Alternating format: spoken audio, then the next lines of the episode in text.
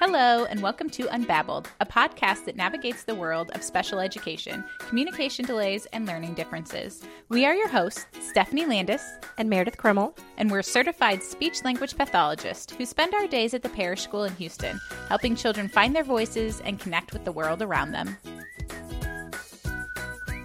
Today we'll be speaking with Renee Attaway, certified speech-language pathologist and the founder of the Social Learning Program at the Parrish School. Renee currently has a private practice where she runs social groups for elementary, middle, and high school age children, as well as adults. In addition to her private practice, Renee is a member of the Social Thinking Training and Speakers Collaborative, where she travels the country speaking and giving trainings to professionals and parents. During our chat, Renee will explain what social emotional learning is and why it is so important for all children, give red flags for a child who may have social emotional difficulties, and discuss a few ways parents and educators can support social emotional development. Hello, Renee. Welcome. We're so glad to have you here today. Thank you. We're so excited to talk to you about social emotional learning and the importance of it within the classroom setting and at home. Let's start off with having you describe a little bit about what social emotional learning is, since it may be a new term for many of our listeners. Of course. Social emotional learning is the process by which children or adults learn about self-management, about um, problem solving, about self-awareness, Uh, reading other people's cues and empathy, really anything to do with emotional intelligence. Very cool. So with that, can you explain how a child might look if they're having difficulties with social emotional learning? Just some red flags. Oh, of course. Typically, you'll see from a pretty early age that they're not reading cues from other people around them, that they might walk into a situation and not really understand those hidden rules that we all kind of follow and know.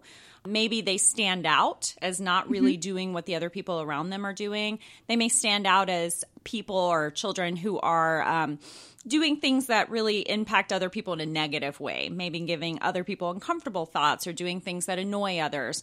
And it seems out of step with what is typical for that age. The other thing you'll see is that they're not great at managing their own emotions. Mm-hmm. Typically, you'll see bigger reactions to smaller problems, and they don't seem to get back into control as quickly as other kids their age. You also might see a lack of play. They they don't yeah. really know how to create collaborative play with other people, and that translates as they get older to they may not be able to engage in conversations and hanging out the same way as other people around them. So for, say, a three-year-old who's in a preschool setting, there might start off with a difference in play? Yes. Okay. How might that look? So you might see them playing alone a lot. Okay. You might see them not really aware of the other children in the room. And often they may be more interested in objects than they mm-hmm. are the pe- in the people in the room. Um, you may also see that they've been in a classroom. They should know what to do and what to expect, but yet they have to be explicitly told a lot sometimes to go and join the group, to know to be able to follow directions, to be able to attend to what's important in the room. They may get distracted by things inside their own brain a bit more. You can also see that perhaps they do enter the play, but they stay in their own ideas quite a bit, or maybe they dominate it and they don't really know how to engage with other people and follow other people's ideas.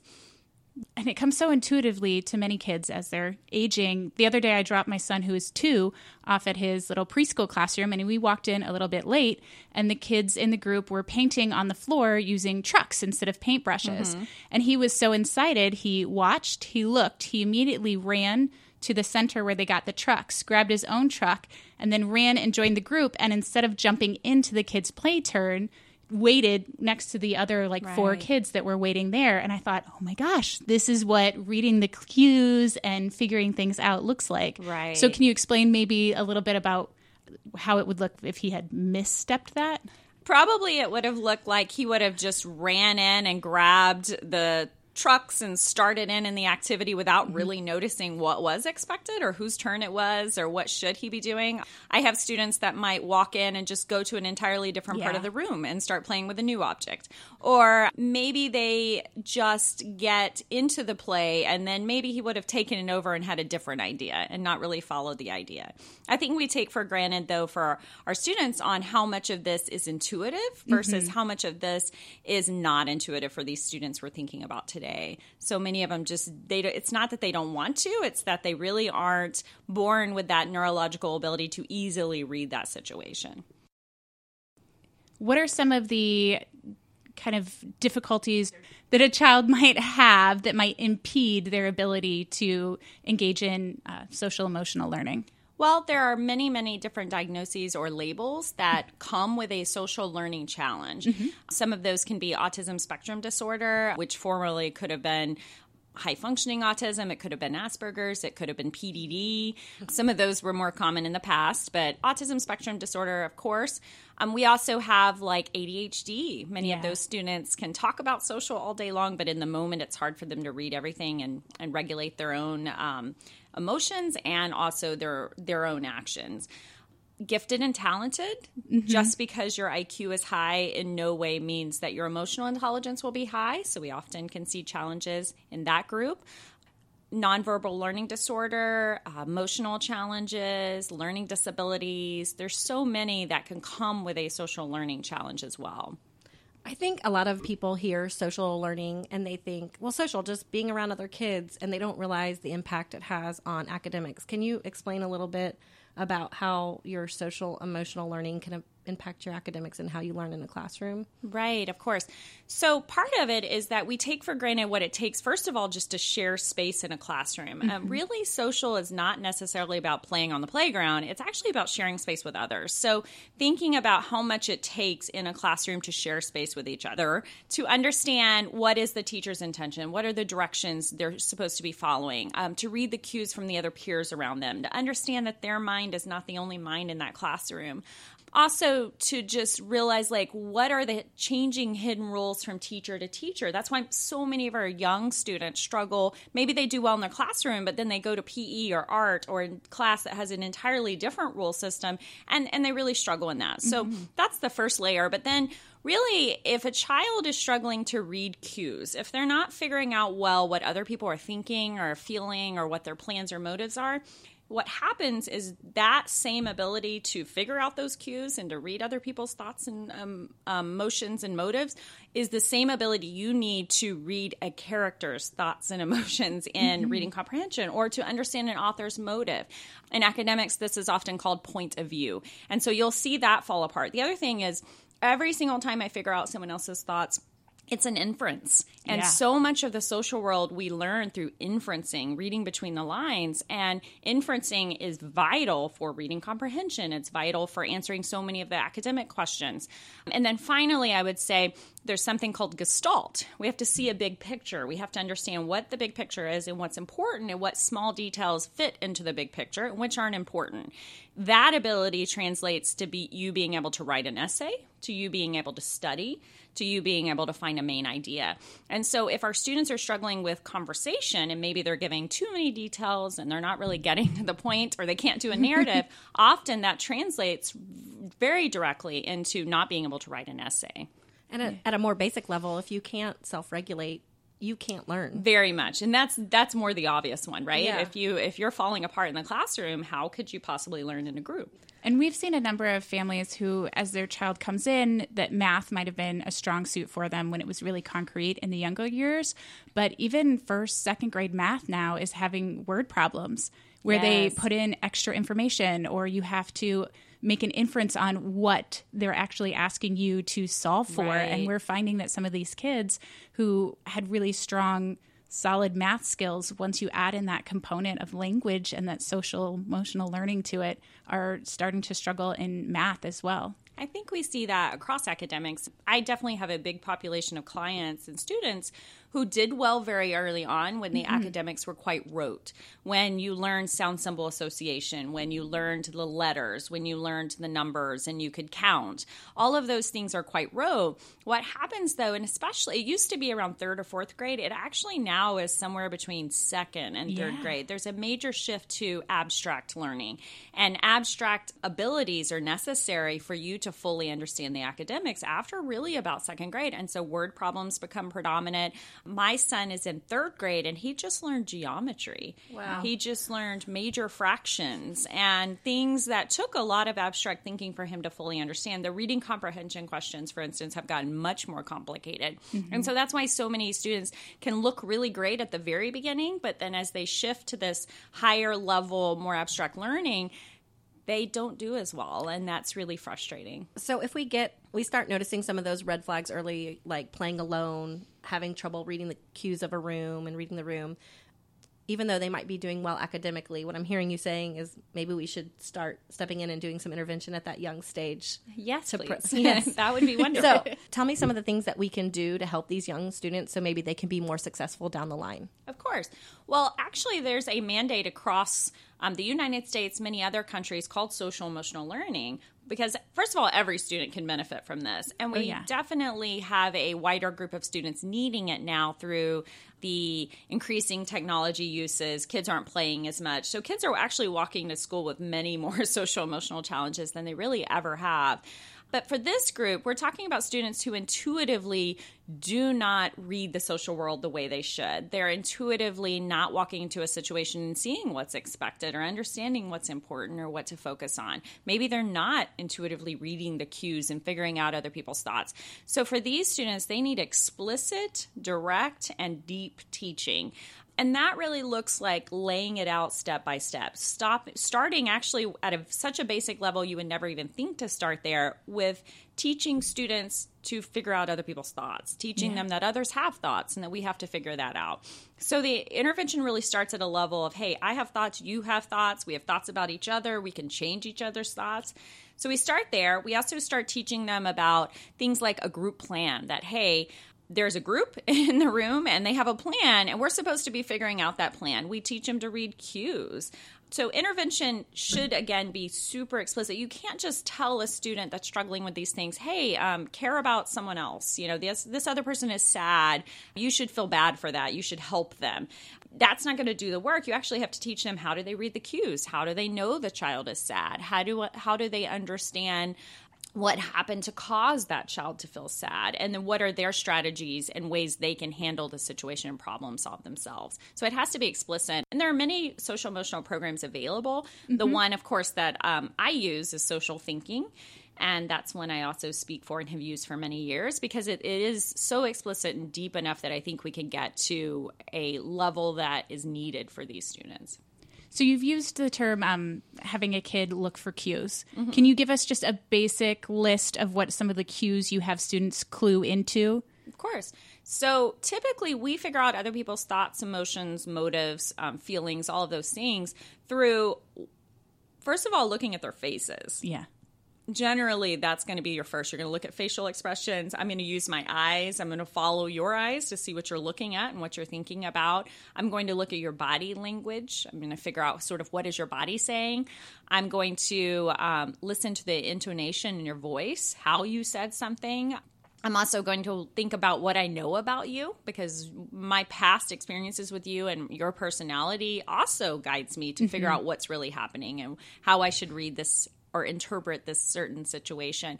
I'm also going to listen to your words and watch your actions to interpret. So really, we are social detectives in this. That's how we read cues. We have to take all of these clues, put them together, and then we make a guess. We make an inference.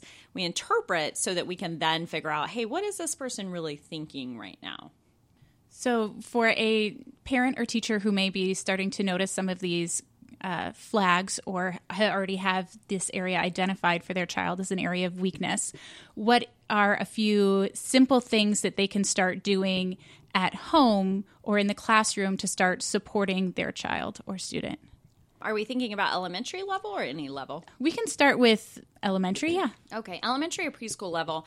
And probably this is the same for other levels as well. First step is really to talk about thoughts. Yeah. We have to make what we is sort of internal for us and what's intuitive for us more direct and more explicit. So that means I'm not going to assume that because I easily figure out someone else's thoughts, the student in front of me or this child does as well. So at that point, I want to make sure that I'm talking about my thoughts. I am narrating the social world for them. So for instance, let's say I'm taking a, my own child to the park, and my child is a third grader, and someone else, maybe they get in an argument with someone else about a toy. I'm not just going to tell him, okay, Okay, give the toy back, do this. I'm going to talk to him about, hey, he feels sad right now. Look at his face. He's he's upset. I wonder why he's upset. And we're going to talk about he's upset because he had wanted a turn and you've been playing for quite a while. I wonder if we can change his thoughts. What could we do? And so it's a very problem-solving base, mm-hmm. but I'm actually going to narrate what I think other people are thinking. Or um, I'm might take a student at a birthday party who's really overwhelmed, and I might just pull them back and talk about, okay, let's watch what's happening. Let's watch the group. So this group is thinking about this. This group is thinking about this. And I'm going to make sure that I'm really narrating the world around them that we assume they get, but they might yeah. not be seeing. So that's first level. The other thing you can do is really make sure that you're giving them chances to figure out other people's thoughts when they're not involved. So that might be like take T V shows, whatever T V show they're into, or books you're reading with them. Picture books are great for this. And stop as you're reading or as you're watching and ask what the character's thinking about. What's the character feeling? What are the character's thoughts about this other person? And just helping them to sort of decipher this world that's quite abstract in a way that feels comfortable for them and they're not currently involved. That's the first step. There's mm-hmm. many other steps after this, but I think this is a place to start. Yeah, that sounds practical and simple and easy for people to start getting into now. Mm-hmm. Can we go back to Stephanie's example earlier about her own son in the classroom and how he ran in with the trucks? And mm-hmm. we talked about what the missteps might look like if a child was struggling with social emotional learning. Can we walk through ways that the teacher or the parent could support that child in, in that situation? So if a child's walking in and just jumping in there and disrupting everyone else's play, I think a lot of teachers might see that as a behavior problem. You know, you need to leave the group, go to timeout, come back when you're ready to share. What's some other language that they could use to support that and really help the child learn the skill versus just a punitive approach? Right. And I do think that's common. I think when we see students struggle with these things we've been talking about, it looks like a behavior problem at first yeah. glance. But we know that these behaviors are actually occurring because of their social challenge. So at that point, I think, first of all, I don't try to talk through this and reason with a student who's very angry. So if they're very angry, I'm going to give them time to calm down, time to get back into their regulation. I'm going to give them a break, whatever they need to get calm. And then, or let's say that they are calm, or let's say in that moment they are not upset. At that point, I'm going to pull them back and I'm going to ask them to observe. And so I might say, okay, let's take a look. What is the group thinking about right now? And I'm going to now ask them just to watch. And then we'll say, okay, they're thinking about truck. Now, what's the group plan? Let's see. They're taking the truck and they are, you know, running it through the paint. That looks like the group plan right now. What could you do as part of the group plan? And so I'm going to slow them down. I'm going to have them observe and then try to get an idea of what's expected in that situation. We also have something in social thinking we teach called a social behavior map. Mm-hmm. And you can Google this on the social thinking dot com website. But it's a way also to break down for students that are repeatedly struggling. Like, let's say we have a student who every time they're in circle really does the same sorts of behaviors to either get out of the circle, or they don't know how to participate in the circle, or they're disrupting the circle. You can stop and actually begin teaching now what's expected for circle time. There are very specific behaviors we generally expect during circle time. Let's say we're in a, how old is your son again? I believe he's a... He was two, so two, I wouldn't three, do therapy yes. with him yet. So let's yet, say we're but... in a preschool classroom. We can start teaching very early, yeah. hey, what's expected in circle? Well, it's expected that we sit on our spot. It's expected that our body is very still as much as we can make it.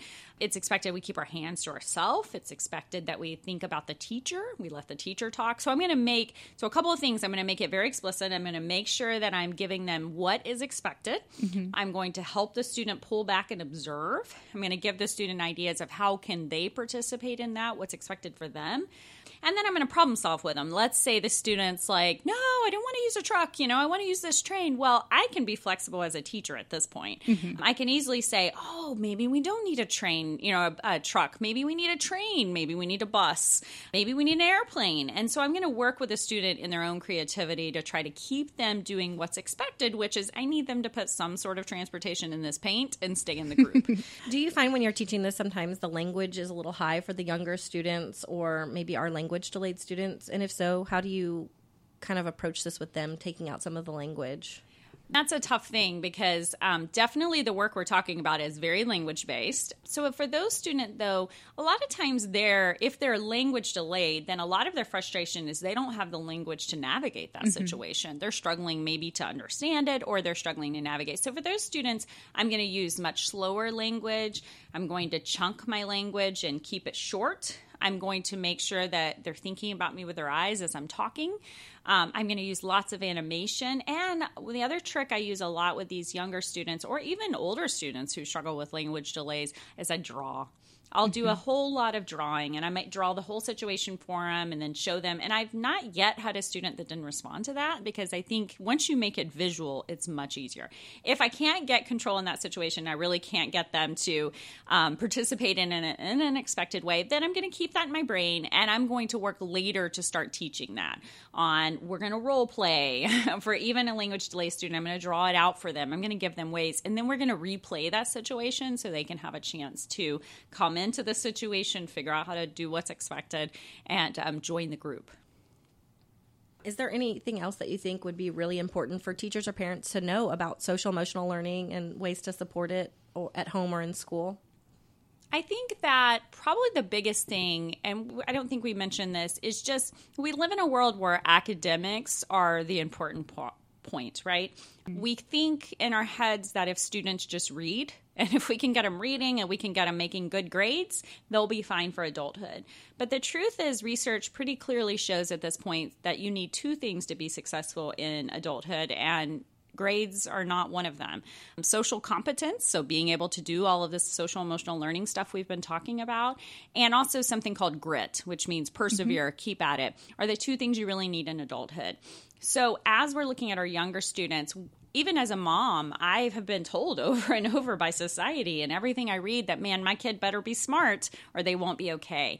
But as a society and as parents and as teachers, we have to value social emotional learning. We have to realize that one of our greatest jobs is to teach this and to inspire this in our students and to take time to walk this journey with them and help them to see this social world around them, to help them have an opportunity to get better at things like empathy and reading cues and problem solving. And that it kids aren't born always with the immediate ability to do it.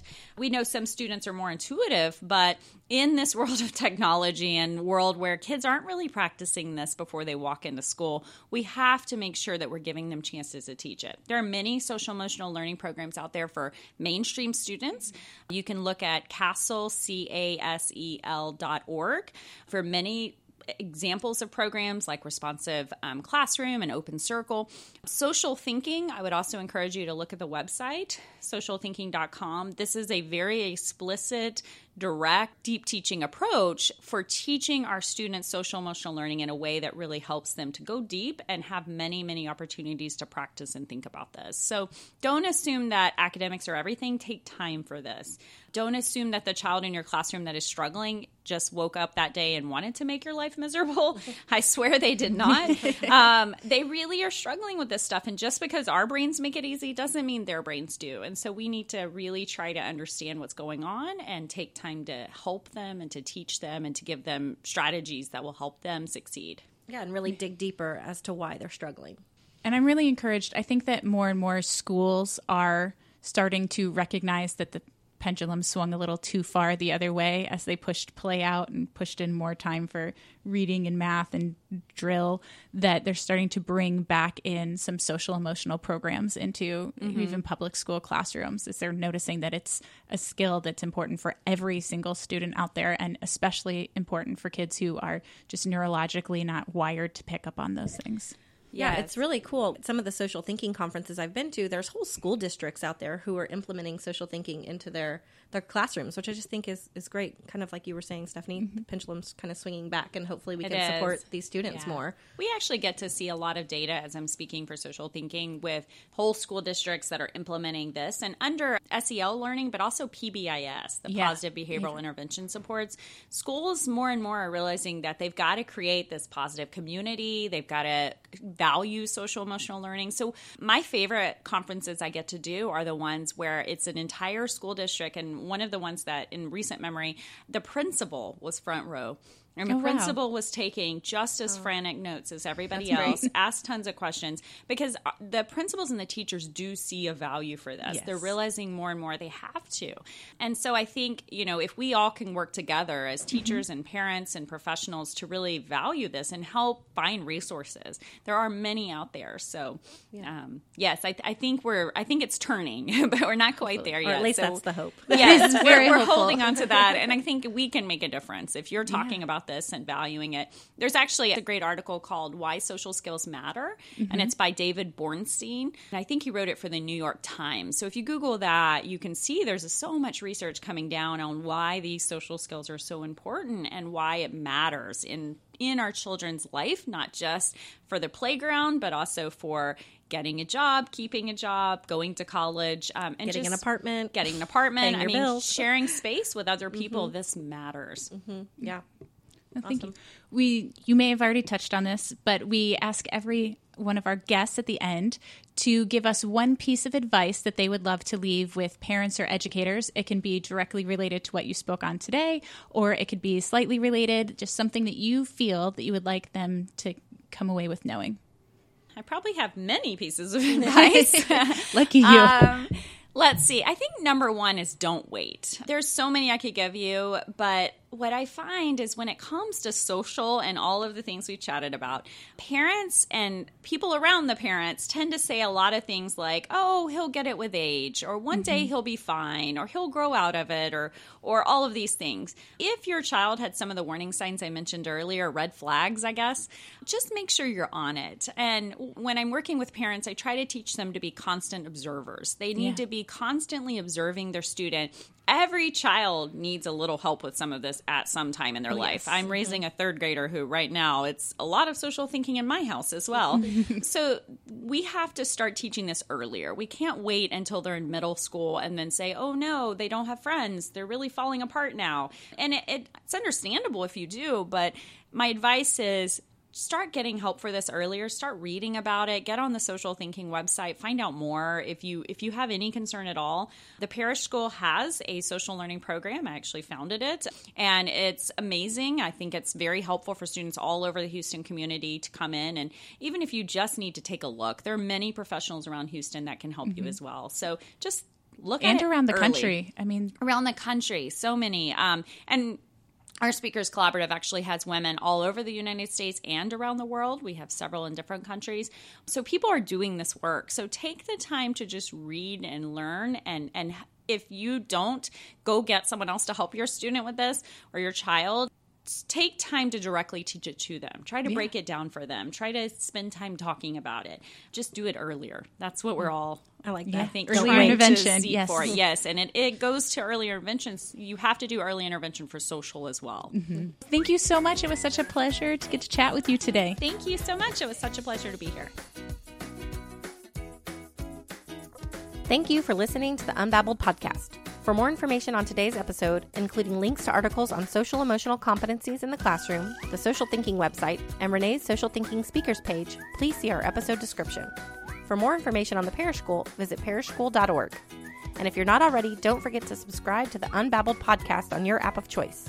And if you like what you're hearing, be sure to leave a rating and review. A special thank you to Stig Daniels, Amy Tanner, and Amanda Arnold for all their hard work behind the scenes. Thanks again for listening.